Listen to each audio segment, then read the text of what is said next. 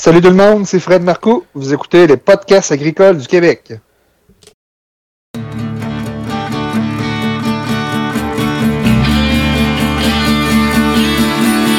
les podcasts agricoles à la vie, comme à l'école, on se parle de bricoles, de choses anticoles. On se parle de tracteurs, y'a les fans, puis les menteurs. On se lève de bonne humeur, puis on compte pas nos heures. Christian Dion est là. Agricole, agricole, agricole, agricole.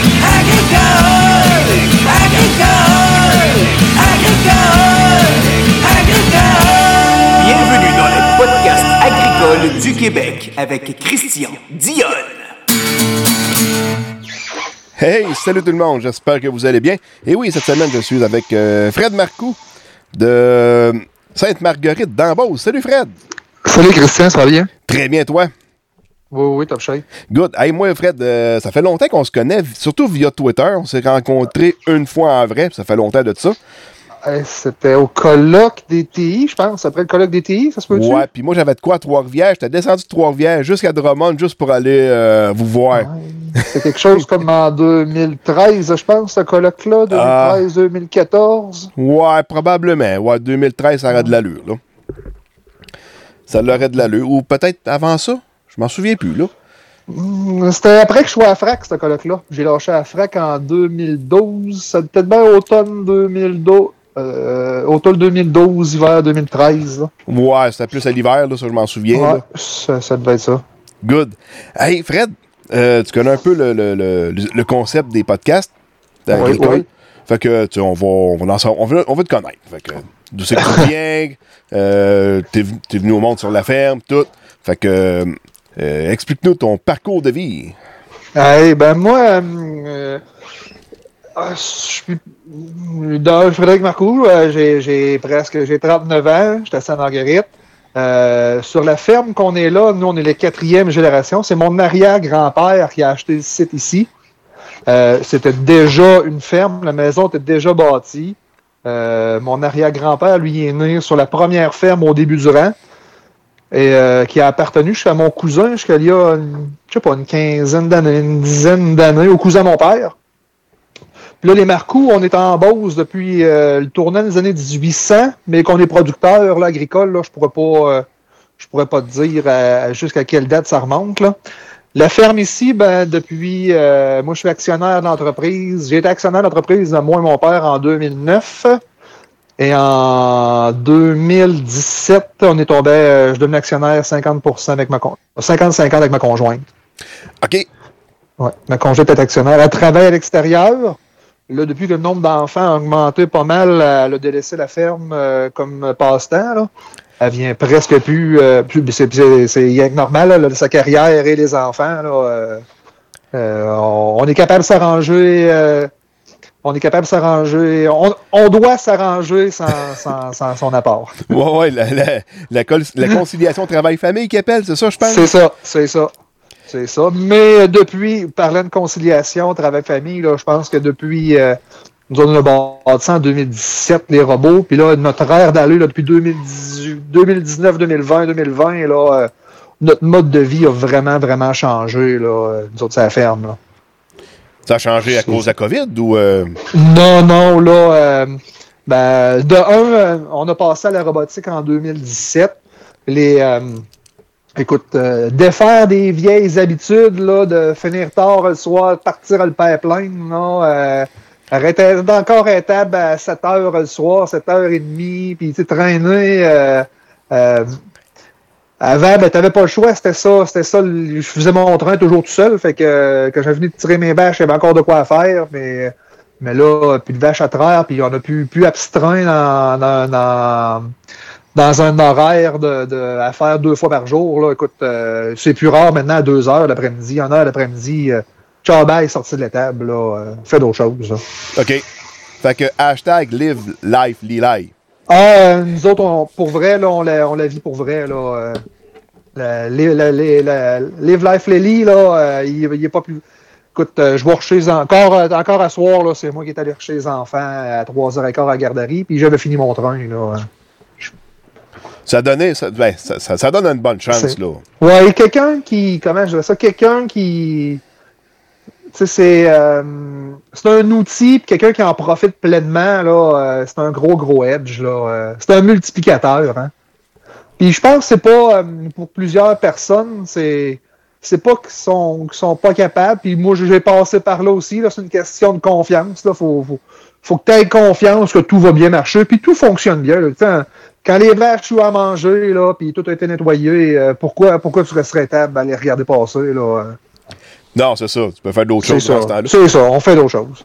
As-tu des employés? Non, aucun. OK. Aucun.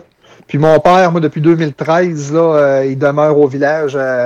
il est à 6-7 km d'ici, fait que depuis 2013, il est là dans les travaux, il est là dans les foin, dans les semences, le fumier, il est toujours là. Mais les trains, là, à moins d'un remplacement, là, il vient plus du tout. Là. OK. Comme l'hiver, là, lui, il bûche, là, puis écoute, des fois, il va passer à la maison une fois 10 jours ou 2 semaines de chercher du diesel, c'est pas mal tout, là. C'est bien correct, là, c'est ça qu'il souhaitait, puis on n'a pas besoin de lui à la ferme pour faire rouler dans les opérations quotidiennes. Là. OK. Fait que la ferme Philippe Marcoux, Philippe, c'est ton père? Oui. OK. Oui. Puis dans le fond, la cabane à sucre que vous aviez, es-tu intégrée dans la ferme aussi, ou c'est rendu à part? Ou, Non, la partie à moi de ma conjointe, mais c'est mon père qui l'exploite. Là. Nous autres, on a eu un excellent transfert, là, moi, avec mes parents, là. On n'a pas payé une fortune, mais en contrepartie, il a accès à tout. Même quand il s'est retiré d'être actionnaire, mon père, là, il a continué. La cabane à sucre, c'est lui qui y va, puis s'il y a du sirop détaillé, ben, c'est lui qui s'en occupe, puis tout ce qu'il vend, c'est lui qui le vend, puis il a même son livret de chèque de la ferme encore, on y laisse, puis... Tu sais, on s'arrange pour qu'il aime ça venir encore, puis que... Bon, on espère qu'il aime ça venir... Bon, c'est sûr qu'il aime ça encore venir, là, mais...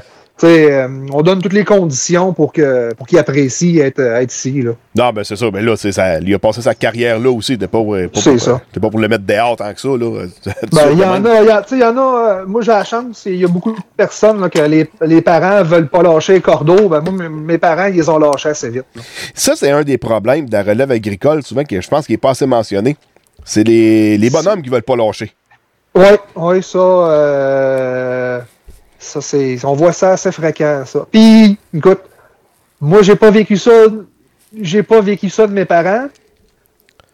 Mais de demander aujourd'hui de me laisser la place à mes enfants, tu vas me dire, je suis pas rendu à ce chemin-là de carrière, mais aujourd'hui, j'aurais la misère à me l'imaginer, là, de me tasser, là. Ça se peut qu'à 60 ans, je sois écœureux, là, mais à 39, là, je suis pas prêt à me tasser partout. Non, c'est sûr. Mais tu sais, je suis pas capable d'imaginer que ça soit à moi de me tasser un jour. Mais ma blonde me rappelle souvent, elle dit « Pense pas que ça va arriver, là. On sac notre camp d'ici, puis tes enfants vont rester sur la ferme. » T'es rendu avec combien d'enfants? Je pense que c'est 5. Oui, 5, un petit gars cet été. Là, c'est le dernier final. OK. Ah ouais, la chambre est fermée, là. Ouais, ben non, là, mais on met de la pression pour que ça arrive cet hiver, là. Fait que... fait que ça va arriver, là. C'est toi qui as la pression. Un élastique de vétérinaire. Ouais, il va falloir passer à de quoi d'un peu professionnel, je pense. Un petit coup de taille rap. Bon, écoute, Fred, dans toute ta carrière, tu as quand même passé, d'après moi, passablement de temps aussi au niveau de l'UPA. Oui. Puis on va repasser ça étape par étape. Comment tu as commencé là-dedans? Puis à un moment donné, tu t'es retrouvé président de la Frac. Puis tu as fait quelques années là-dedans, j'imagine. Oui, écoute. Fait qu'on va commencer le début, là. Comment tu t'es retrouvé là? Donc, la base. Quand j'étais au secondaire, là, on me demandait ce que... J'ai toujours voulu être sur la ferme, mais ce que je voulais faire en parallèle ou d'autres choses, j'ai toujours... Je rêvais de devenir agroéconomiste au secondaire. OK. Moi, je pense pas qu'il y ait beaucoup de jeunes qui, au secondaire, pensaient à ça, mais moi, c'est quoi que je voulais faire. Puis, la politique m'a toujours intéressé, l'économie m'a toujours intéressé, les choses sociales m'ont toujours intéressé. Puis, fait que je suis sorti du secondaire, puis je me suis allé au cégep, puis j'ai voulu faire mes sciences pures. Puis là, ça a été, écoute, un flot de 16 ans qui arrive à en tout cas, ça a mal viré un peu, là. Puis, ça a fêté pas mal. Fait que, après avoir perdu du temps pas mal à mes premières années de cégep, je suis retourné faire un DEP en production laitière à Saint-Anselme. OK. Ça, c'était à l'hiver, moi je suis né en 82, puis ça, c'était à l'hiver 2002. Il y avait eu les tours du World Trade Center en 2001. Fait que c'était l'hiver suivant. Puis de 2002, écoute, nous, il y avait, avant, il y avait les, t'as dû sûrement connaître ça, là, l'agrigénie, m'en relève. Les compétitions de génie en herbe. Oui, génie en herbe, oui, pendant le congrès de la Frac, ça. C'est ça. Fait que nous, il y avait une finale régionale de ça. Puis l'école de Saint-Anselme avait son école. Fait que les profs, ils m'ont demandé de participer à ça. Avait son groupe, tu veux dire. C'est ça. Fait que c'est de même que je suis arrivé à une première réunion de la relève. J'avais 20 ans pile. Puis finalement, on se présente là, puis il y a la moitié de l'équipe de notre DEP qui finalement se sont ramassés sur l'équipe de la Beauce. Fait qu'on participe au congrès de la Frac à Montmagny, à notre premier congrès. On n'allait pas là en tant que congrès. On n'allait pas là en tant que délégué. J'allais pas là pour le côté politique ou j'allais participer à l'agrégénie. J'étais là. À Montmagny, j'étais là. J'ai pas participé. Je pense que oui, tu y étais. Je t'ai déjà lu, tu disais que c'était de tes années que tu y es allé dans les congrès. Oui, j'avais été. J'étais allé au congrès. Le premier congrès, c'était au manoir du lac de l'Age. Ça devait être l'année d'avant? Je pense que oui. Puis après ça, c'était à Montmagny. Puis l'année d'après, je me demande, c'est pas Rimouski. L'année d'après. Ou si c'est pas Rimouski avant Montmagny, en tout cas. Non, ça n'a pas été dans le bas du fleuve. On est allé en Abitibi ou au lac. C'est Alma ou ça doit être Alma l'année suivante. Ah, moi, j'ai jamais été à Alma. Alma, il y a du monde. À un bout de temps, je les savais par cœur, mais là, je m'en rappelle plus. Alma, il y a du monde bizarre là-bas. Je vois pas là. Non. Mais non, je me souviens d'avoir été à Rimouski. Puis après ça, à Montmagny, c'était-tu à Loiselière? Oui, c'était à Loiselière. C'est ça, t'as monté de la barre, Martin Landry, qui était président de la FRAC dans ce temps-là. Ça a été son année de présidence. Tabarouette! Mais Emmanuel Destrijker a dû devenir président cette année-là, je pense. Oui, il y avait... Ah non, je me souviens qu'il y avait... Ça fait drôle, là, mais il y avait de la magouille cette année-là pour que le monde vote, pour que ce soit Emmanuel Destrijker qui devienne président. Mais tabarouette, il vient de rentrer dans le CA. Il faudrait bien qu'il fasse au moins une année dans le CA avant de prendre la présidence, ça. Puis ça, j'avais pas. Je savais que je me rappelais que Serge Lapointe était vice-président, puis Serge Lapointe était président de la Beauce dans le temps. Ouais. Moi, quand j'ai été siégé à Frac, c'était Serge qui était président. Les années d'avant, c'était Serge qui avait été président 4 ans. Ouais, moi j'étais là quand c'était Serge, là. C'est ça. OK. Fait que là, je me suis ramassé là à Montmagny. Puis finalement. J'aimais ça pas mal, ce qui se passait là. Fait qu'on a recommencé. Et en parallèle, il venait de se former un groupe local dans ma MRC. Ben, c'est entre deux MRC ici, là. Fait que tout de suite, on s'est joint à ce groupe-là. Puis c'est un groupe local qui est devenu extrêmement dynamique. Il a été démarré 1-2 ans avant que je devienne membre. Puis écoute, 5-6 ans après, 4-5 ans après, on était une soixantaine de membres dans ce groupe-là. OK, mais c'est bon. Ah oui, ça avait monté vite, puis t'as eu... c'était un des groupes qui drivait le plus la Beauce dans le temps, là, notre groupe de releveurs. Il y avait pas mal de leadership dans ce groupe-là. Là. Fait que moi... et j'ai commencé là. J'ai monté tous les échelons. J'ai fait Jagribec, le régional, puis ça m'a amené à Frac. Écoute, là, les dates, là, je m'en rappelle pas en tout. Là, j'ai été 10 ans à Frac, fait que... je suis rentré au CA en 2000, écoute, je suis rentré en relève en 2000, puis j'ai dû rentrer au CA de la FRAC en 2002 ou 2003. Tout de suite, je montais assez vite, parce que j'ai fait 10 ans au CA de la FRAC. OK. Puis 2 ans après, pas l'année suivante, j'ai fait 1 an membre du CA, puis je pense que l'année suivante, je suis monté à l'exécutif tout de suite. Puis l'année suivante, j'étais deuxième VP, puis j'ai été président les trois dernières années, là, jusqu'en 2012. Là. Fait que tu étais dans le conseil exécutif en même temps que Martin Lamy? Martin a été en deux shots à la FRAC. Parce qu'il était dans le conseil exécutif de la FRAC, lui, je pense. Martin a été à l'exécutif quand moi, j'ai quitté la FRAC en 2012. Martin s'est appliqué en deux shots, là.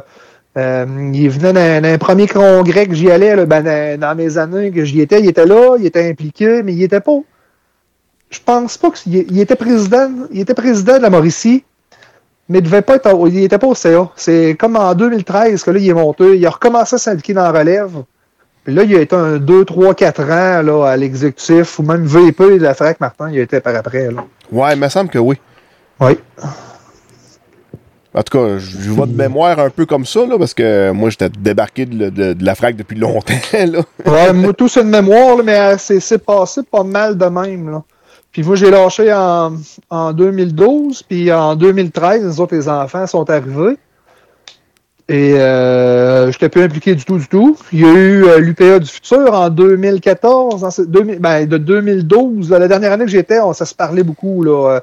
dans les trois prochaines années, il y avait pas mal de fusions à faire.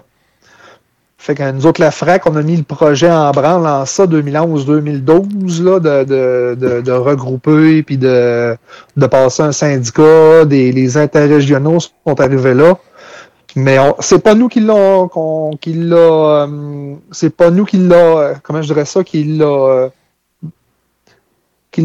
engagé les employés, faites les changements, mais c'est nous qui avions fait le processus pour arriver à cette réflexion-là. OK.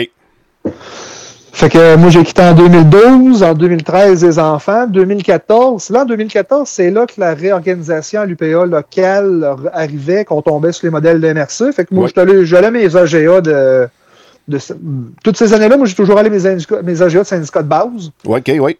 J'allais à l'AGA parce que dans ma tête, c'est un devoir participer à l'AGA. Puis Puis en 2014, j'ai été nommé au CA, mon syndicat de base. J'ai dit, j'ai rien d'autre, je vais y aller, c'est bien correct. Puis 2 ans après, je pense que j'ai été même pas maximum 2 ans. On m'avait approché que je prenne la présidence de mon syndicat local. Ah. OK. Fait que j'ai pris la présidence jusqu'en 2019. Puis là, avec 4 enfants, là, je voulais être encore impliqué, mais là, garder la présidence d'un syndicat, là, ça demandait pas mal. Là, fait que j'ai laissé ma place, c'est tout. Là.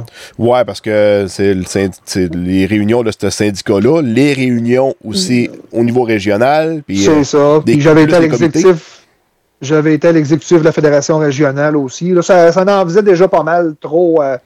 Ça en faisait beaucoup. Trop tôt dans. C'est arrivé trop vite, trop de réunions trop vite. Fait que. Oui. Fait que je l'ai redélaissé pas mal. Oui, c'est ça. Comme moi, j'ai tout le temps été garoché un peu là-dedans. Fait que tu sais, t'as beau aimer ça, t'as beau avoir du monde qui te pousse, mais faut toujours bien que, écoute, si c'est pour te coûter à la ferme ou te coûter ton couple, là, on revient à la maison, c'est tout. Là, Non, c'est ça. Parce que t'es producteur agricole avant tout, là. C'est ça. Puis c'est pas quelque chose qui paraît beaucoup, mais il y a beaucoup de personnes qui pensent que je suis extrêmement carriériste là-dedans, mais non, pas tant que ça. Hein. Moi, j'aime ça m'impliquer, mais tu sais, j'ai autant de fun à travailler sur la ferme, fait que j'aime ça t'impliquer, mais quand même que je suis pas là, moi, c'est pas la fin du monde non plus. Là. J'en fais pas des boutons la nuit. Là. Fait que, dans le temps, à relève agricole, là, il y avait le décathlon Europe-Amérique qui se faisait l'été. Ah, j'ai connu le nom, mais je l'ai jamais vécu. OK, c'est beau. Parce que d'après moi, là, l'édition qu'on a faite, nous autres, au centre du Québec, c'était la dernière. Ça peut. Moi, quand je suis arrivé, quand j'ai été à la présidence de la FRAC, là, on s'est mis à faire du ménage, puis on avait ramassé les derniers T-shirts de ça, là. Ah ouais? Ouais, j'en ai les derniers T-shirts de ça, là, j'en ai une coupe encore chez nous, je pense. Ça, j'en avais pour travailler. C'est-tu l'édition 2001 ou 2002, nous autres? Je pense que c'était 2002. Ouais, puis après ça, j'ai les T-shirts de 99, moi. Puis en 2003, après ça, c'était le... Attends un petit peu. 2003, c'était la vache folle. Fait qu'il y avait la fièvre afteuse, je pense, en 2001. On dit, moi, j'avais été en 2000 avec la relève agricole. On avait été à Amqui. durant l'été. C'était le décathlon qui se faisait là à Amqui. Puis après ça, je pense que c'est en 2002 qu'on l'a fait à Drummondville, nous autres. OK. C'était Martin Landry qui était président cette fois-là. OK. Puis okay. Jean-Philippe Deschamps-Gilbert qui était secrétaire. Oui. Ben, c'est pas mal lui qui m'a flippé les dernières boîtes, je pense. Là, OK. Parce qu'il était encore dans l'UPA, lui, je pense. Jean-Philippe, lui... il est-tu au bœuf? Non, il a été au bœuf, mais là, je pense qu'il est... Ben, lui, il s'occupe de sa fille beaucoup, Jean-Philippe. Là, il s'occupe beaucoup de sa famille. Ben, il priorise sa famille. Fait que là, il est adjoint là, dans Valard, il est quelque part. Là. Il s'est fait offrir des bons postes. Là. Ça fait longtemps que je n'ai pas parlé, là, mais à ma connaissance, là, j'ai eu oui dire, il y avait eu des bons profs, puis des bons. C'est un gars d'exception, hein, Jean-Philippe Deschamps-Gilbert, là, quelqu'un que j'apprécie beaucoup, beaucoup. Mais je pense qu'il préférait se consacrer là, à ses enfants. Là, Mais il était encore à l'UPA. Il avait lâché la Frac pour s'en aller en Europe, Jean-Philippe. Ah oui, OK. Oui, il est allé travailler 2-3 ans pour la FNSEA. OK. Ça, c'est un syndicat français là-bas. Ah, c'est le gros syndicat français, ça. Il a été... il était dans 4-5 employés haut placés là-bas, là, Jean-Philippe. Là. Ah, tabarouette, OK. Oh oui. Il était directeur de... Peut-être pas communication. Je pense qu'il était quelque chose comme directeur de la vie syndicale là, à la FNSEA, là. OK, tabarouette. Il était bien placé. Ah oui. Mais petite expérience en France, quand même. Oui, oui. Fait que lui, il est parti en France, puis c'est nous, à Frac, qu'on a engagé une Française. Ah oui? Ben oui. Magali Delormier, c'est moi et Benoît Martin qui l'avons engagé. Écoute, la dernière année à Benoît, 2008, j'étais VP. Fait comme Magali, on l'a engagé en 2008. Puis elle est arrivée au Canada en 2009, Magali, comme DG de la Frac. OK. 3 semaines avant que je prenne la présidence de la Fédération. OK. Ah. Puis Magali est encore à l'UPA aujourd'hui. Elle est directrice, directrice d'avis syndical, communication, tout ça. Là, adjointe à Charles-Félix Ross, Magali. OK, ta direction générale, là. Oui. OK. Une femme d'exception, ça aussi, Magali. On a vraiment du bon monde. C'est de quoi que les producteurs, on ne sait pas, là, mais quand tu as la chance d'avoir connu ces gens-là, là, on pèle tout le temps ça dans la faute de Longueuil, là.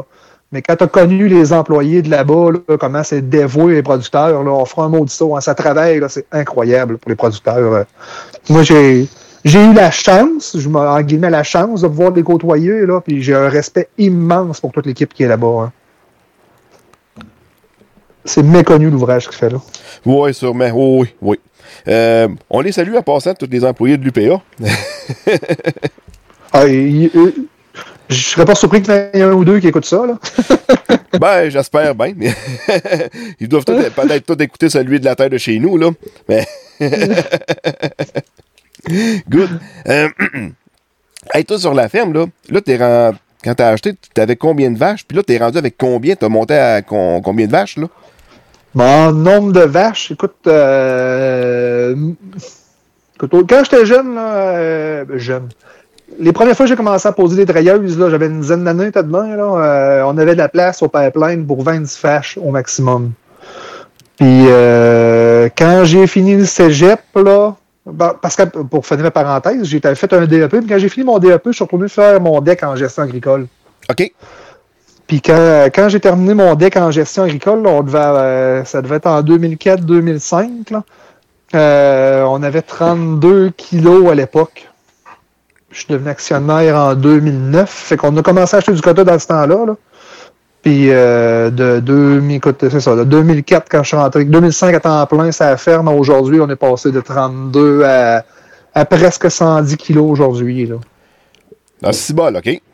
Mais les années que j'étais à Frac, on n'achetait pas là, parce que je partais 110-115 jours de la ferme par année. Là. Ouais, tu peux pas...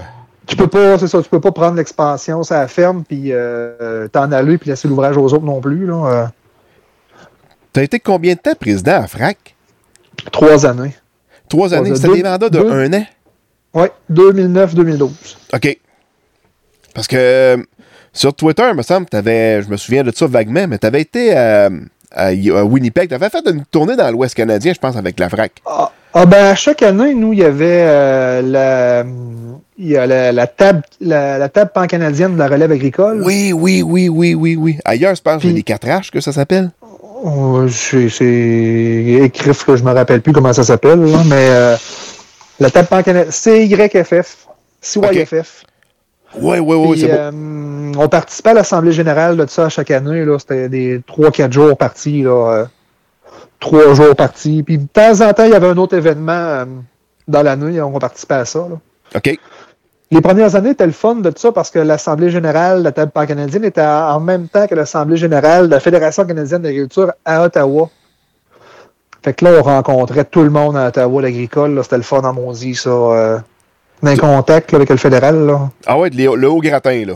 Ah oui, les ministres fédéraux, là, ils ont tout rencontré, là, l'agriculture dans le temps. Là. Parce qu'il y en avait une couple qui venait au congrès de la FRAC dans le temps aussi. Le congrès de la FRAC? Ben, écoute, moi, j'ai mes souvenirs les plus loin, là, j'avais, écoute, comment il s'appelait, donc... les ministres de l'agriculture, moi, mes premiers congrès, ils venaient quasiment toujours aussi. Là. Moi, je me souviens de Rémi Trudel, dans le temps, qui était déjà venu à la FRAC. Oui, ils sont quasiment toujours venus, les ministres de l'agriculture, au congrès de la FRAC. Du fédéral, c'est les secrétaires parlementaires, c'était pas le ministre en tant que tel, mais les secrétaires, ils venaient. Nous autres, on l'a eu presque chaque année, nous, au congrès, en personne. Oui. Fait que, OK, là, t'allais, au CYFF. C'est là qu'on partait pas mal, puis c'est vraiment là que, oui, les 3/4 du Canada, là, je l'ai visité grâce à la relève agricole, là. OK. Oui. Il me reste le BC, je pense, que j'ai pas fait, le BC, puis l'île du Prince-Édouard, j'ai jamais mis pied là, Terre-Neuve non plus, là. Mais les autres, ça a pas mal tout été fait. Ah, ben, OK, c'est pas pire. Ouais. Fait que là, tu te débrouilles pas mal en anglais à cette heure? Ouais, pas si mal. Pas si mal, là. Je suis pas bilingue, là, mais parler puis le comprendre, là, je pourrais, être impliqué pour devoir rencontrer des anglophones, là, je serais fonctionnel, là. OK. Ça t'inquiéterait pas mal tout, là? Non. OK. Mais je me considère pas bilingue, par contre. Ouais. Comme moi, je me considère plus blédingue que bilingue, là. Puis t'as quelle grandeur de terre, en tout? Ah, nous autres, on n'a pas grande terre. On a 200, avec les locations, on a 240, 250 acres, là. OK. Fait qu'on fait du foin, puis un peu de foin pléthore, un peu de foin de vacheterie, puis le restant, c'est des fourrages soignés vaches, là. Parce qu'aujourd'hui, on traite entre 115 et 80 vaches en lait. Fait que sur mon table, on va avoir à l'année autour d'un 95 vaches d'un table, là, plus une vingtaine de génisses. Là. Fait que on fait pas de céréales du tout, on fait du foin et du maïs, c'est tout. OK. Juste des fourrages, là. C'est du maïs à filage que tu fais. Puis... C'est ça. J'aimerais en faire d'autres, là, mais écoute, on n'a pas les terres, puis c'est le modèle qu'on a. Peut-être dans l'avenir, c'est des terres à vendre, peut-être avoir des opportunités, mais c'est pas. Encore là, ça non plus, j'ai pas la l'intention, tu sais, j'ai jamais eu l'intention d'acheter le rang au complet ou de quoi de même, là. Mais d'un, ça arrivera, là, parce qu'on a un rang extrêmement jeune, là. Tu sais, on a la chance d'avoir un rang extrêmement dynamique, là, pour vrai, là. Souvent, je dis souvent que c'est moi le plus vieux des plus jeunes dans le rang, puis c'est ça, là.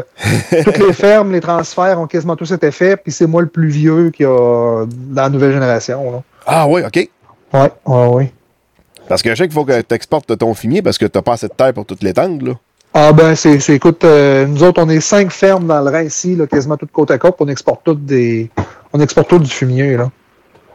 Puis on est concentration animale extrêmement concentrée, nous autres, dans notre rang, là. Ouais, ben, là, pas vraiment le choix, parce que, tu sais, de la grande culture, pas dans ton temps, ça va se vivre de ça, là. C'est ça. Tu sais, la Beauce, là, il n'y a pas du cochon pour rien, des animaux pour rien, hein, parce que... On a des terres pour les soigner, mais on ne soignera pas pour faire d'autres choses. On ne fait pas d'autres choses. Là, Ouais, c'est ça. Là, parce que je regardais ça l'autre fois. J'avais fait une petite recherche sur Internet. Puis, comme tout le nombre Pardon, le pourcentage de lait qui est produit au Québec, région par région, c'est Chaudière-Appalaches qui s'en produit le plus. Ah, je m'étais amusé à le compter. Là, si tu fais le grand triangle, là, de quoi genre Montmagny, Saint-Joseph-de-Beauce, Saint-Georges, puis un triangle vers Laurier-Station, là. C'est presque 10% du Canada qui est dans ce triangle-là. Et tabarnak, c'est du stock, là? Oui, c'est du stock. C'est surprenant. Dans ce grand triangle-là, là. Puis Sainte-Marie, nous autres Sainte-Marie, Sainte-Marguerite, c'est le cœur de ce triangle-là, là. Oui. Le pôle agricole de Chaudière-Appalaches, il est pas mal à Sainte-Marie, c'est à côté, là. Puis du coup, du port autour de Sainte-Marguerite, Sainte-Marie, Saint-Bernard, Saint-Ézéard, Saint-Isidore, il y a du cochon là. Oh, oui. Ouais, puis du cochon, puis il y a du poulet pas mal aussi. Du poulet aussi, mais sur plus de porc. Okay. Plus de porc, là. Dans le rang, nous autres, il y a beaucoup de porc aussi.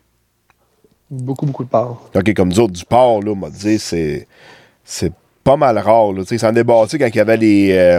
dans le temps de Bacon, le film, mettons, là. Ouais. Parce que tout le monde décrit ça. C'est pour ça qu'on en arrive à... C'est pour ça qu'on en arrive là, à exporter du fumier, là, parce que il n'y a pas de receveur proche, là. Puis l'exportes-tu bien loin? Ah, moi, j'en monte. C'est à terre à mon... Ben, on en exporte, entre guillemets, à terre à mon père au village de Sainte-Marguerite, parce que mon père a encore une terre à lui. OK. Je la compte dans nos heures de location, mais on en monte en van là-bas. Et sinon, ben, j'en ai un qui est un peu plus loin, puis je paye le transport au complet, là, à Frampton. Mais c'est un bon bargain que je trouve, parce que nous autres, notre fosse n'est pas assez grande, puis lui, il permet d'entreposer là l'hiver. OK. Fait qu'on en sort très tard. On a sorti à mi-décembre, puis aussitôt qu'elle va être pleine, là, quelque chose comme 15 avril, 20 avril, là, ça se peut qu'on mette à la pompe dedans, puis on y en remonte encore, là. On monte ça dans la vanne, puis on dompe à la vanne là-bas dans sa fosse, puis c'est lui qui le reprend là-bas, là. OK. Parce que c'est sûr que ce qui arrive avec la production laitière, c'est que tu peux augmenter ta production sans augmenter le nombre de places dans l'étable. Fait que là, tu te retrouves que les vaches, s'ils produisent plus de lait, ils vont produire plus de marde, puis à un moment donné, tu te souviens qu'une fosse trop petite. Oui, mais ça reste les kilos de phosphore qui vont toujours compter, là, le nombre de vaches, un kilo, une vache, et les kilos de phosphore en conséquence. Mais je pourrais, tu sais, avoir les terres en conséquence, je pourrais me bâtir une grosse fosse, une nouvelle fosse, puis je me casserais pas la tête avec ça, là. Oui. Mais tant qu'à pas avoir les terres, je ne bâtirais pas en fosse, puis on va l'exporter. J'aime bien mieux l'exporter en vanne dans notre fosse que le charrier moi-même, là. Ouais, puis d'autre manière, on s'entend que la fosse ne reçoit pas un chèque pour ça, là, fait que c'est quasiment un actif mort. Oui. Moi, je paye le transport là-bas, je le paye au complet, mais ça fait mon affaire que de domper une fosse. OK, ouais, puis payer le transport ou acheter des terres pour pouvoir l'étendre? C'est bien moins cher. Exporter du fumier, c'est pas si cher que ça, hein. Même si on paye le transport au complet, là.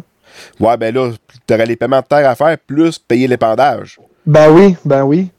Parce que ça coûte assez cher. Je l'ai déjà fait faire, moi, faire épandre du fumier. Tabarnak, ça coûte une beurrée, là. Ben, une vanne, exporter une vanne de fumier, là, moi, en montant à Frampton, ça me coûte 300$, c'est sorti, là. C'est pas si pire que ça, pareil, là. Puis t'en sors combien de vannes? Moi, j'en monte une vingtaine là-bas, puis une quinzaine chez mon père, une vingtaine chez mon père. OK. Chez ton père, une quarantaine de vannes. Il y a une fosse chez ton père? Non, là, on la reprend là-bas qu'une dune, puis on l'épand nous autres même au champ, là. Okay. On prend un van pour la monter là-bas, pareil. C'est-tu bien loin, le village, par rapport à chez vous? Nous autres, il y a un 6-7 km, 7 km. Ah oui, tu fais ça en troc, ce bout-là? Oui, c'est en montant, fait que... c'est un peu plus rapide de prendre des trocs, puis une dune, puis épandre là-bas. Okay. On l'a déjà fait aussi, là. On a des forfaitaires qui nous l'ont déjà fait, là.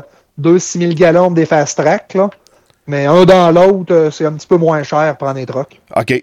Puis quand tu dis une dune, c'est quoi tu veux dire par là? Moi, j'ai jamais entendu parler de ça, une dune. Ah, une tank tampon, hein? La vanne d'ombre d'une tank tampon, puis tu te recharges toi-même à partir de la tank tampon. Ah, OK. Comme une espèce de container, si tu veux. Puis... C'est ça. Ah, OK. Fait que ton chantier est en continu tout le temps. Hein? La vanne d'ombre, elle repart, puis l'autre se charge, puis il repart. Puis, OK, fait que non, t'as pas, le truck n'a pas besoin d'attendre le tracteur qui... C'est ça. Qu'il y ait videux qui reviennent, qu'il y ait videux, la tank n'est pas pleine, puis... Ouais. OK. Ça fait un chantier qui est pas mal plus efficace. Que les deux, oui. Tout le temps, les deux s'attendent jamais. C'est ça. Personne n'attend jamais de même. Ben oui, c'est ça. Ça a bien de l'allure, là. Ça a bien de l'allure. Puis la donne, est-tu à toi ou est-tu au forfaitaire? Au transporteur. Au transporteur. OK. Good. Puis là, j'étais un petit peu enrhumé. Je sais pas si ça paraît.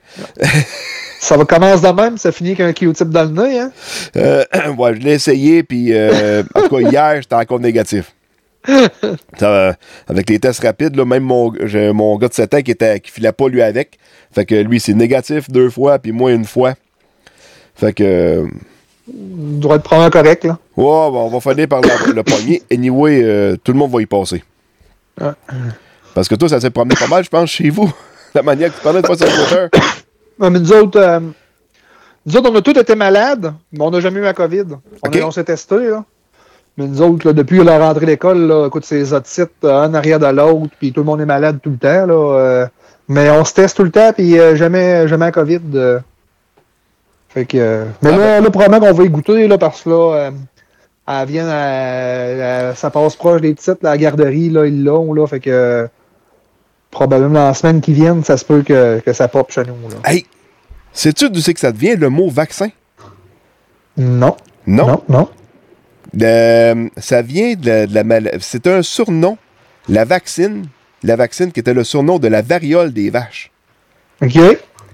Parce qu'ils se sont rendus compte que quand les vaches avaient la variole, les producteurs agricoles, ils avaient moins tendance à être malades. Mais c'était surtout le monde de la ville qui appognait cette maladie-là.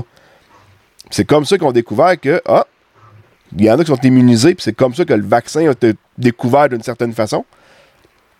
Puis, c'est pour ça. Le surnom de la maladie s'appelait la vaccine. Fait que la vaccine est devenue le vaccin.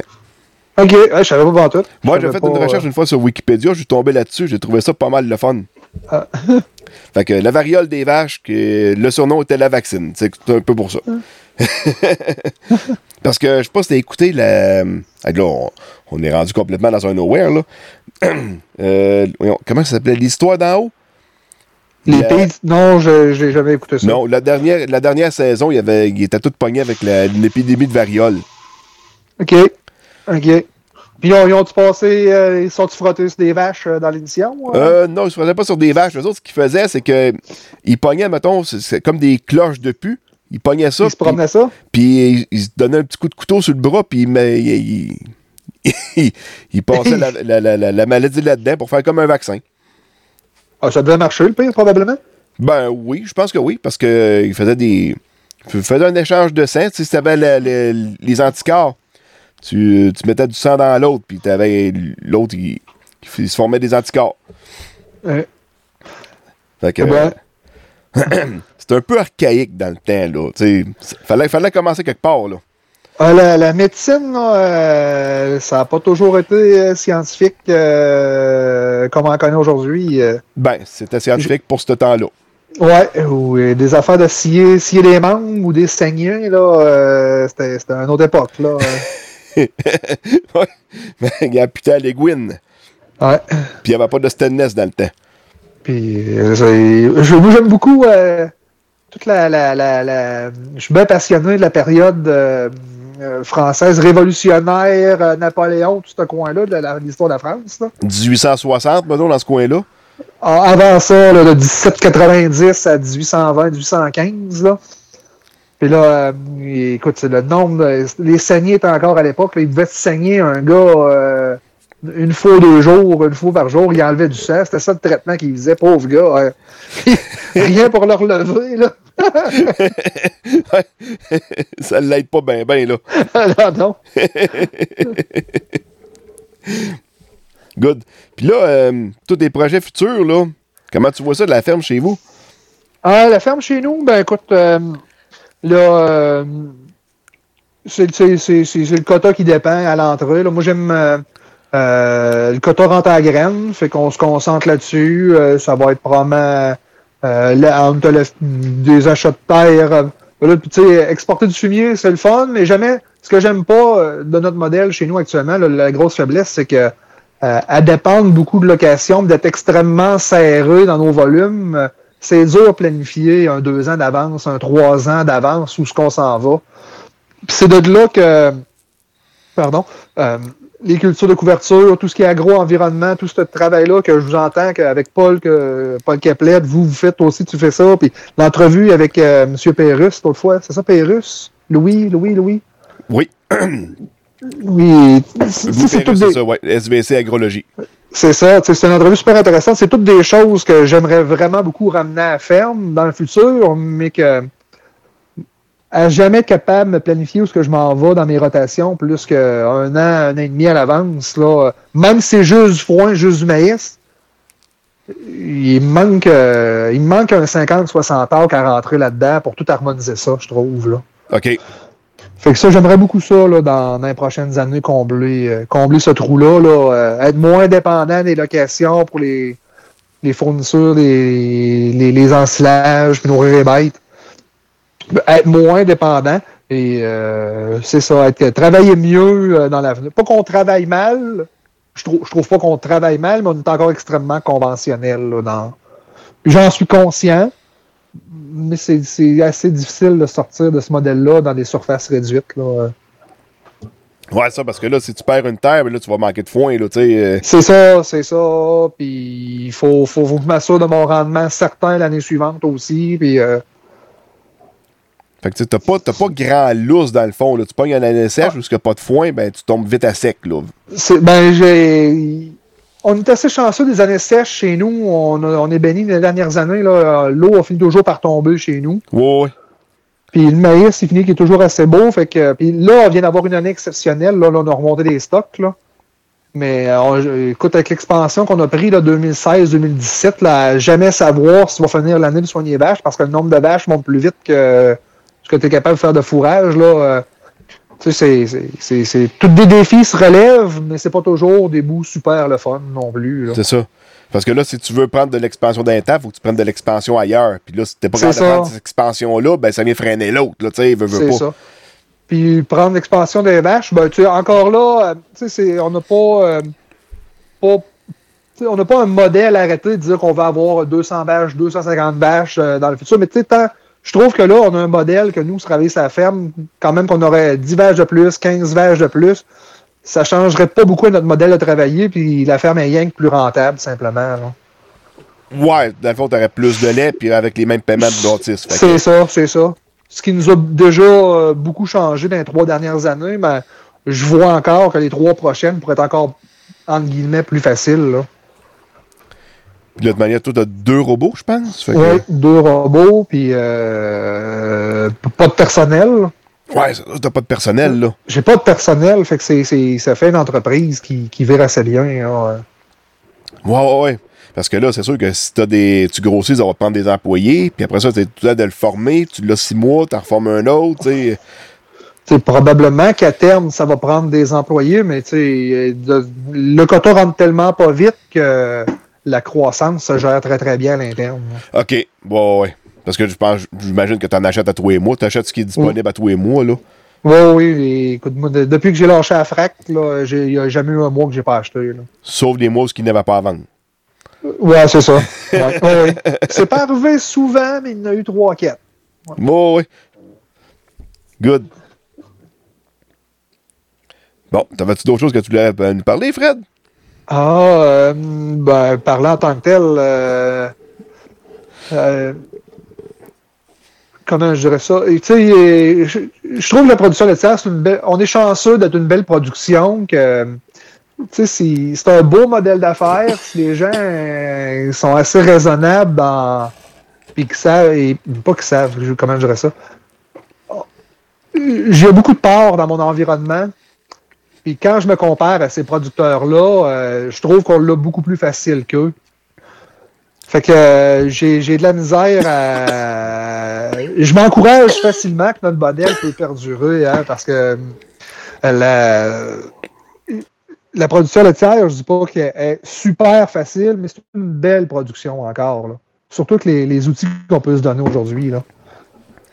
Ouais, c'est ça. Tu sais, vous avez eu une période, mettons, quand le COVID est arrivé. Vous avez jeté du lait, mais c'est pas de votre faute, Chris, parce qu'il y avait quelqu'un à l'autre bout qui n'était pas capable de le prendre. Ouais, puis on a jeté... On a jeté à la ferme un peu, on a jeté collectivement pas mal, là, mais enlève ces épisodes-là, là, le modèle laitier, là, je trouve qu'on est... je suis très positif encore pour les 10 prochaines années. Là. Oui. C'est sûr que c'est pas comme dans le port présentement. Tu sais, eux autres, ça tourne comme une roue. Là, il y a des retardements, mettons, dans les abattoirs. Mais tu sais... Tu sors pas un cochon, mais ton tourteau de soya, il est 50% plus cher à payer. Mais ça prend la même quantité. Mais le prix de ton porc est plus payant pareil. Mais finalement, c'est pas les mêmes marges de crédit pantoute, là. Si le coût a monté de 30%, faut que la marge suive pour supporter l'alimentation pareil, là. Oui. Puis là... Fait que... c'est des stress qu'on n'a pas à vivre dans la production laitière. En tout cas, quand je me compare, je me console très souvent. Oui. Ben, c'est comme moi, dans la grande culture, je veux dire, ça va assez bien, là. Tu sais, j'ai pas... le prix de l'engrais qui va se mettre à monter, là, mais... Il a monté, mais tu sais, s'il peut se corriger au bout de 18 mois, 2 ans, c'est plate temporairement, mais on fera pas faillite à cause de ça, là. Non, c'est sûr que non. On va revirer les affaires de bord, puis on va faire plus d'engrais verts pour ménager l'azote. Ben, les engrais sont tout achetés que cette année, mais on en a acheté un peu moins, puis on va cibler pas mal plus. Mais on n'ira pas combler besoin de la plante pour cheaper, là. Faut soigner la plante, puis écoute, ça coûtera 2 500 $ de plus cette année, c'est ça, là. Non, mais là, c'est pas si pire que ça, là. C'est ça, c'est tannant, mais c'est ça. De toute manière, comme dans le coût de production, tu sais, j'ai pas juste l'engrais, là, c'est tout l'ensemble des dépenses de la ferme, là, tu sais, qu'il faut revoir, là, c'est pas rien que l'engrais, là. Oui. Puis, c'est ça, c'est ce que, là, pour revenir à notre ferme en tant que telle, là, c'est que ce qu'on a toujours pensé, c'est sortir du volume à pas beaucoup de personnes. Fait, ça nous donne maintenant un gros edge financier, même si on est paiement de bâtisse à faire. Puis, moi, je me dis, dans une ferme laitière, si tu réussis à contrôler 2-3 aspects, mais à bien contrôler ton payroll, tes coûts, tes aliments, puis ton parc de machinerie, ben, si tu fais pas d'excès là-dedans, puis tu contrôles assez correctement tous ces postes-là, ta ferme, là, elle va être rentable, là. Oui. Mais il reste que c'est pas tout le monde qui connaisse vraiment le coût de production, là. Mais moi, Il y a cette catégorie de gens-là, mais j'ai beaucoup plus de sympathie pour les jeunes qui reprennent une entreprise, ils arrivent d'une entreprise, puis ils n'ont jamais cautionné les décisions qui ont été prises avant. Ben, tu sais, ça, ces gens-là, tu vas me dire qu'il y a le choix de prendre l'entreprise ou pas la prendre, non? Mais ces gens-là, il faut qu'ils vivent avec, puis parfois ils ont un coup de barre à donner, puis... Puis je pense aussi l'autre grande chose, c'est faut accepter de faire des choix puis de changer ton modèle d'entreprise aussi, là. Moi, une dizaine d'années, là, ben, écoute, il y a un trophée en arrière de chez nous, encore en arrière de moi, là. Et on faisait beaucoup d'expositions agricoles, là, tournant les années 2000, là. OK. Puis, écoute, la ferme... j'aime encore les belles vaches, puis j'aimerais ça que les enfants connaissent les expositions agricoles. Mais ceux qui réussissent à en faire un secteur économique viable, il y en a, mais c'est une minorité de ces gens-là. Bon, mais nous, au fil des années, on a carrément... Bien encore là, j'adore les belles vaches, mais on a switché notre entreprise. On est devenu une entreprise commerciale. On élevait des archers d'exposition. Là, maintenant, on est en train de virer tout au sting, puis non seulement c'est des autres signes, mais j'élève presque plus mes génisses. Puis je regarde presque même plus mes croisements non plus dans mes génisses que je veux garder. Je garde mes bonnes vaches, puis je mets un croisement, je m'amuse un peu, puis j'achète mes vaches, c'est tout, là. Mais tu sais, faut accepter de changer de modèle aussi si le modèle change, hein. Ouais. Ben, tu connais les 7 pires mots à prononcer quand on est en affaires. Ah, on a toujours fait ça de même, hein? Ouais. Mais tu sais, nous, ça c'est une des forces qu'on a de l'entreprise. On a changé plusieurs choses, pas drastiquement, mais de philosophie et de façon de travailler. On a passé d'attaché à l'ours il y a plusieurs années. Tu sais, faut accepter de changer pour t'amener à la prochaine étape. Et si tu le fais à l'avance, puis la suite va là, c'est bien, là. Hein. Puis il faut que tu l'ailles en tête longtemps avant.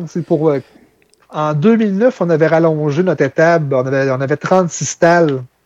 Puis là, on était rendu trop serré. Fait qu'on avait tout cassé. On avait allongé. On a passé à 60 stalles.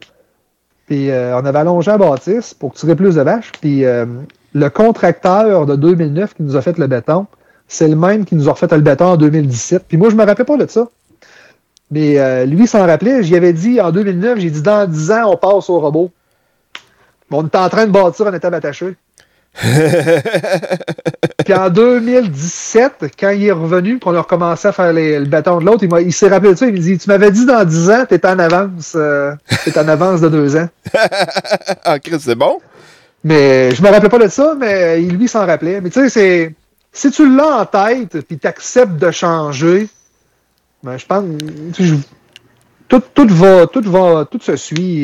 Tu sais, toi aussi, j'écoute ton expérience, t'as changé plusieurs choses là, dans la manière de travailler, puis du moment que tu acceptes qu'il faut que tu changes ta situation, ben fais-le, puis tu vas t'adapter, c'est tout, là. Oui, j'ai jamais eu de misère à m'adapter. Mais il y a des gens qui l'ont, puis d'autres l'ont pas. Non, c'est ça. T'avais des archires avant, t'es rendu avec la Holstein. Y a-tu une raison pourquoi que t'as changé de race? C'est-tu parce que ça passe pas bien dans un robot, des archires, ou... Non, la raison principale, là... quand on était attaché, on avait des très bonnes performances à nos archers, mais on atteignait déjà la limite, là, même si on avait donné... puis on n'avait pas des stalles, mais des autres... On aimait les archers dans le temps. Mais au fil des années, écoute, dans les 20 dernières années, le niveau de gras des Holstein puis le niveau de production a tellement augmenté que... Il est dur à comparer maintenant avec des Holstein, là, des Ayrshire, je veux dire. Là. OK. C'est la même vache, tu vas faire un 10 à 15% de gras plus facilement là, avec une Holstein maintenant. Là. Ah oui, OK. Fait que nous, on a la chance d'avoir un bâtiment qui donne pas mal ce qu'il y a de mieux comme condition des vaches. Fait que les vaches sont faciles à garder. Il y a quand même des assez grosses Holstein, là. Et on leur donne, si on donne une bonne RPM qui est bien balancée avec des très bons fourrages, ils expriment très très bien leur lait. Et là, le lait, c'est ça, c'est la productivité par vache là, a changé beaucoup. Là. OK. T'es rendu à peu près avec combien de kilos de gras par vache présentement? Là, nous autres, là, on pousse pas en fou pour sortir du lait par vache. On se soigne pas. On contrôle. Ce qui est important, c'est de contrôler notre coût d'alimentation. Oui. Mais au final, on fait, on va livrer, comme ce temps-ci, on livre 117, 118 kilos à 76 vaches. Là. Le 1,5, 1,55, là, il se fait très, très facilement. Là. Mais on a encore pas tout à fait le tiers du troupeau en Ayrshire sur le lot pareil. Là. Tellement le quart du troupeau. Puis là, avec le prix du soya et du maïs qui a monté, t'as-tu fait pas mal de changements pour comme éliminer, mettons, le tourteau de soya, remplacer ça par d'autres choses à la place pour donner à tes vaches? Ouais. Nous autres, le tourteau de soya, là, en octobre l'année passée, octobre 2020, dès qu'il a franchi 525$, le tourteau, là, on l'a sorti de la ration, nous autres. OK.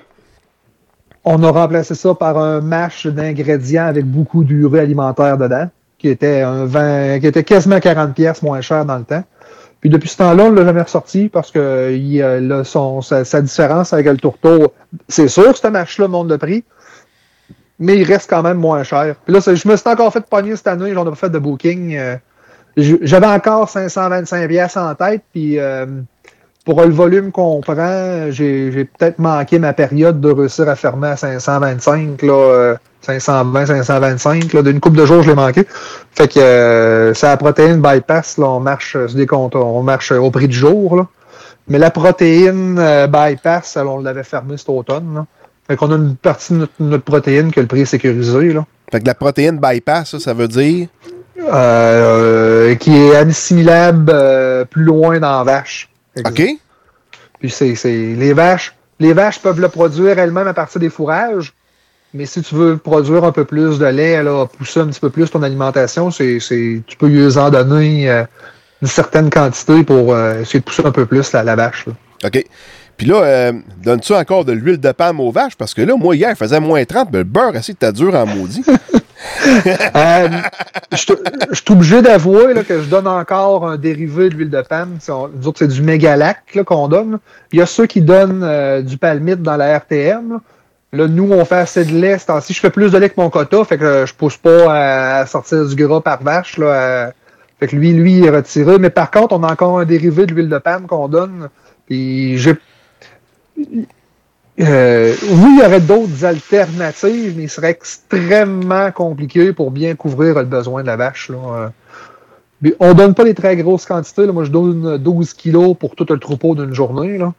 OK. Mais d'autant plus, tu sais, à vouloir contrôler nos coûts d'alimentation, ça fait qu'on a des vaches qui sont un petit peu maigres, qui vont produire beaucoup de lait, qui sont un peu maigres, puis il faut supplémenter ces vaches-là pareil. Là. Fait que oui, j'en donne encore. On en donne encore un peu. Oui, mais là, de là à ce que ça fasse durcir le beurre, là, à un moment donné. Ben, en tout cas, c'est pas que la quantité qu'on donne chez nous que ça fait durcir le beurre. Là. Les meilleures vaches vont avoir 200 grammes de mégalac. Je serais ben sceptique. Là. Ça, c'est tout mélangé dans RTM, ça? Non, lui, on le donne au robot. OK. On le donne au robot. L'autre, c'est lui qui fait augmenter plus le taux de gras, c'est du palmite. Lui, il est mis dans les RTM, là. Mais nous, ce qu'on donne, c'est du mégalac, là, ce temps-ci. Là. Fait que lui, le mégalac, c'est vraiment un dérivé de l'huile de palme, tandis que l'autre, c'est comme le tout de l'huile de palme. Les deux, c'est des dérivés. OK. Je pourrais pas dire la source. Il y en a un que c'est un peu plus un graisse, puis lui qu'on donne, c'est comme un sel de calcium, là. Mais en formulation chimique, là. Les formulations chimiques sont pas pareilles, puis les couleurs non plus. Là. Nous, c'est un gras qui est brun. Lui, dans RTM, là, c'est un gras qui est blanc là, en bille. Là. OK. Mais moi, j'assume très bien qu'on en donne encore aux vaches. Là. On a eu notre validation de ProAction l'autre fois, puis quelques très hautes productrices, là, on a eu une mention que les vaches étaient un peu maigres. Là, fait que faut supporter l'énergie de ces vaches-là. Ouais. Oui, ça tire du jus, le produit du lait de même. Ouais. Ben oui, puis j'ai aucun problème à l'expliquer. Moi, on a reçu beaucoup de visiteurs à la ferme, puis faut l'expliquer. Là. Ce qui est un peu tannant, c'est que ça a mal sorti dans les médias. Là, où, ouais, c'était comme interprété un peu tout croche, là, d'une certaine façon. Là. Ben, on a tiré profit d'un sous-entendu pour qu'un pseudo-scientifique se mette encore plus sur la map. Là. Puis là, quand tu reçois pas mal de monde à la ferme, c'est quoi, des étudiants, une école qui vient pas loin de chez vous? Ben la famille passe, mais oui, on reçoit souvent des... Ben, on a une ferme qu'on a bâtie, on a mis une salle au deuxième étage qui devait nous servir de bureau, parce que moi j'ai mon bureau à table, puis ma conjointe devait aussi avoir son bureau. Mais finalement, cette salle-là a jamais vraiment servi, fait que... C'est maintenant les étudiants du cégep de Beauce-Appalaches en technique santé animale qui s'en servent. Ah oui, OK. Fait qu'ils viennent ici, juste là, l'automne 2021, là, sont venus 4 journées à la ferme. Fait qu'ils servent de la salle en haut pendant qu'il y a une moitié du groupe qui est en bas. L'autre moitié du groupe fait des devoirs en haut, des travaux sur les ordinateurs ou des fois, ils ont un formateur ici. Puis on reçoit beaucoup de groupes aussi... qui viennent, ils servent l'entreprise pour avoir des formations. Là. L'Association des pareurs d'Ondelon est venue dans l'automne. Comme le collectif de formation agricole va venir aussi en février pour une autre formation ici. Les FMS de l'Élie sont venus ici il y a quelques années. Fait qu'il y a beaucoup de monde d'autres qui passent à la ferme là, quand même. Là. OK. Ça a de l'allure d'avoir une belle salle de même, d'abord, pour toutes les accueillir. Ben, c'était pas prévu pour ça. Elle nous a pas coûté terriblement cher, mais elle arrange tout le monde, finalement. Ça, en ayant du monde qui passe à la ferme, ça oblige à toujours à se ramasser pas mal aussi en bas, là. Garder les robes au propre, puis pas trop que ça traîne, là, parce que tu sais jamais quand est-ce que dans 3 jours, 4 jours, il y a un groupe qui va t'arriver, là. Ouais, non, c'est sûr. Faut que tu tiennes ça propre. T'as pas le choix. Ben, anyway, t'as fini ton train à 1h30 l'après-midi. Très simple à laver après ça? Ah, ben, moi, j'aime ça. Pour vrai, moi, j'aime ça que ce soit propre. Là. Mes robots, moi, je les lave 4 fois par année, là, une fois par saison, là, puis c'est beau. Toutes nos barrières sont aluminium, là, puis c'est beau quand c'est chromé, là. Oui. Ça fait propre dans la table, là. Oui, c'est ça. Non. Ça fait ticlant quand c'est vraiment tout crotté puis que c'est jamais lavé ou quoi que ce soit, là. Ouais, puis à le laver fréquemment, le lavage est 2 heures par 3 heures d'une saison, là. Écoute, tout est clean en grandeur, là. Ouais, c'est ça. C'est pas quelque chose qui prend énormément de temps, là. Ben non, c'est ça. Fait que tu choisis ta journée, puis sans plug à la laveuse à pression, c'est réglé, là. Ouais, c'est ça. De toute manière, il y a un drain en dessous du robot pareil, fait que... Ouais, oui, fait que ça sort, puis... Non, c'est le fun de travailler dans des environnements propres. C'est plus encourageant. Ben oui, c'est sûr. Bon. Fait que...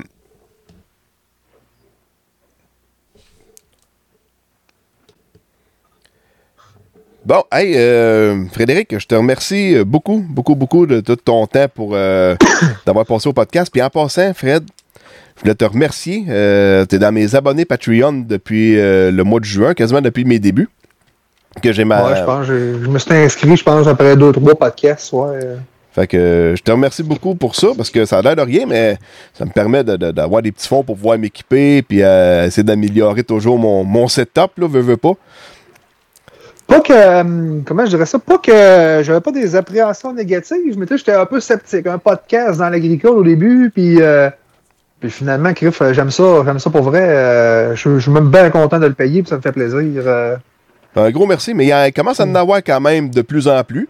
Mais j'essaie autant que possible de parler de toutes les productions, d'essayer d'inviter pas mal, un peu de tout le monde. Tu sais, moi, je suis producteur de grains, c'était plus facile avec moi de parler avec des producteurs de grains, mais tu sais, dans le lait, ou tu sais, je reviens souvent avec mon producteur de canneberge, là, Jean Houston, tu sais, ça, c'est de faire découvrir tout ce monde-là, c'est un peu, je suis curieux de nature, fait que si ça peut faire, si le monde aime ça, tant mieux, là. Ah ben, moi, avant les... Si on ne discute pas que ces gens-là, on n'apprend pas. Moi, avant d'être ces médias sociaux, là, on remonte à 2009-2010, là, avant que les premiers producteurs de grande culture commencent à suivre ces médias sociaux, ce qu'ils faisaient, là, j'avais un gros jugé que ces gens-là faisaient pas grand-chose à leur été, là. Mais tu sais, c'était pas malin. Tant que tu connais pas ça, tu peux pas savoir tout ce qu'il y a à faire pareil, là. Non, c'est ça. Fait que finalement, à force d'en lire et d'en écouter, fait que tu te rends compte que Criff, c'est une vraie job, là, c'est un vrai métier, là. C'est pas un passe-temps, là. Il faut pas rien que du tracteur pour le fun, là. Eh boy, il m'a dit que je fais pas mal plus d'heures de bureau que d'heures de tracteur, moi. Ah, je pense que moi aussi, par exemple. Moi aussi. Je fais pas tant de tracteur que ça parce que je suis gros en semi-direct. Fait que. Moi, j'aime... honnêtement, j'aime ça en faire. Si je peux pas m'en passer, j'aime ça m'en passer. Mais écoute, à faire du foin, puis à forfait, puis on a beaucoup de forfaitaires, d'autres à la ferme. Fait que finalement, ce qui nous reste, moi, je vais planter le maïs. Si je réussis à mettre un voyage de fumier dans l'été, c'est bon. La machine que je fais le plus, moi, c'est à la ferme, c'est le Bobcat. Fait que... Ah, le merveilleux Bobcat. Moi, pas de Bobcat, moi, je pense que je m'ennuierais. Ah, je vais faire un... Moi, un jour, là, mec, je vais faire un upgrade, par exemple. Ça va être un mini chargeur, là, qui coupe en deux.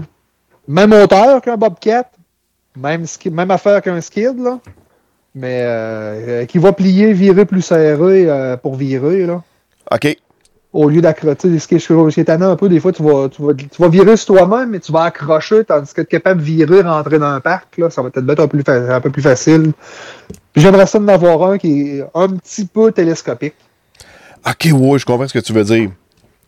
C'est plus, il va être plus polyvalent, puis, mais j'aime la hauteur d'un Bobcat, c'est ça que j'aime. Ça rentre bien les bâtiments, là. C'est ça.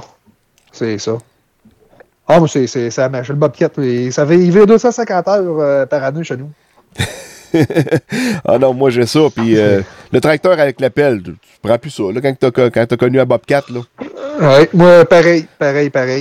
Charger des palettes, quoi que ce soit, c'est la machine à avoir, je pense. Probablement, ce qu'on néglige, là, mais c'est celle-là que ça prend. Mais, tu sais, toutes les fermes, là, moi, ce que je remarque, puis... tu sais, les fermes s'industrialisent, ben c'est normal d'avoir de l'équipement industriel. Un tracteur multitâche, ben t'es bien mieux qu'un Bobcat industriel. On va voir de plus en plus de 12 roues, 10 roues sur des fermes. Oh oui. À s'industrialiser, ben on va avoir des équipements industriels. Fait que c'est rien que normal d'en avoir. Oui, c'est normal. Puis d'autre manière, il faut que... Si tu veux avoir une belle qualité de vie, il faut que tu te simplifies la tâche d'une certaine façon. Fait que si le Bobcat vient t'aider à dérouler tes balles rondes, par exemple, là... Ben, mais c'est carrément... Tu peux pas placer une balle ronde avec un tracteur d'un étable comme tu peux le faire avec un Bobcat. Ben c'est impossible, là... même si t'as un petit tracteur avec une pelle, le Bobcat avec deux crochets en avant, t'as la pomme, puis tu peux la dérouler au complet si t'as veux. Ça prend 3-4 minutes à dérouler ta balle. C'est comme moi, on bûche, on amène les arbres dans un parking, on débite. Puis quand on débite, après ça, le Bobcat est là pour piler bio. Parce que le Bobcat, ça va voir bien, là. Tu sais, ça vire sur un dizaine, fait que tu prends le bio, tu te revires, tu vas le placer, tu veux le reprendre. Tu dois le placer avec des fourches à palettes, tes bio. Oui. T'es capable d'être précis, puis d'en monter plus haut, puis tu places ça, puis... Ouais, ben, je l'ai monté plus haut. À un moment donné, je suis limité sur la hauteur du Bobcat. Ouais, c'est là. Pas super hard, mais... tu vas avoir sinon 2 pics sur une pelle de tracteur, tu vas monter plus haut, mais tu vas mettre avec un bio dessus, c'est pas d'avance, là. Ouais, mais si le bio, il tombe de travers un peu, lui, il arrive dans l'échelle du tracteur, là. Puis moi, je l'ai fait longtemps, mais tout, j'allais bûcher qu'on va faire, là, des bios des pelles du tracteur, c'est 2 pins. Si t'es vraiment pas centré et qu'il décide qu'il tombe d'un côté, il va te lisser au complet de l'autre bord. C'est ça. Il doit pas arriver avec des fourches, là. Oui, ça peut arriver parce que ça a l'air de rien quand le bois il est gelé et que les palettes sont gelées aussi. C'est assez coulant. Ah, ouais, ça peut. Fait que tu te vires avec le Bobcat là, puis tu vois des bio-crimes qui s'en vont tout dessus le même bord. Ah, là, t'es donc, t'es reprends. C'est sûr que ça donne un coup un peu plus franc en virant le Bobcat. Ouais. Parce que le tracteur s'en va pas. Sauf que tu vois tes palettes, par exemple. Dans le tracteur, là, faut que tu marches à tâtons, là, tu vois rien. Oui, penché sur le côté, en dessous des sélecteurs pour... Ouais, ça prendrait un tracteur, pas de cabine, tu pourrais être debout pour essayer de voir debout de tes palettes. C'est ça. Donc, il faudrait que tu le fasses commandité par Caisse Construction, ce podcast-là. Écoute, on a assez plugué de Bobcat. Ouais, Caterpillar. C'est commandité par Caterpillar. Good. Hey, un gros merci, Frédéric. Puis, pour tout le monde, je vous remercie beaucoup d'être resté à l'écoute jusqu'à la fin. Puis, n'oubliez pas, faites comme Frédéric, abonnez-vous sur le Patreon. Il y a beaucoup d'exclusivités. Exclusive sur Patreon. Donc, merci beaucoup. Bye bye.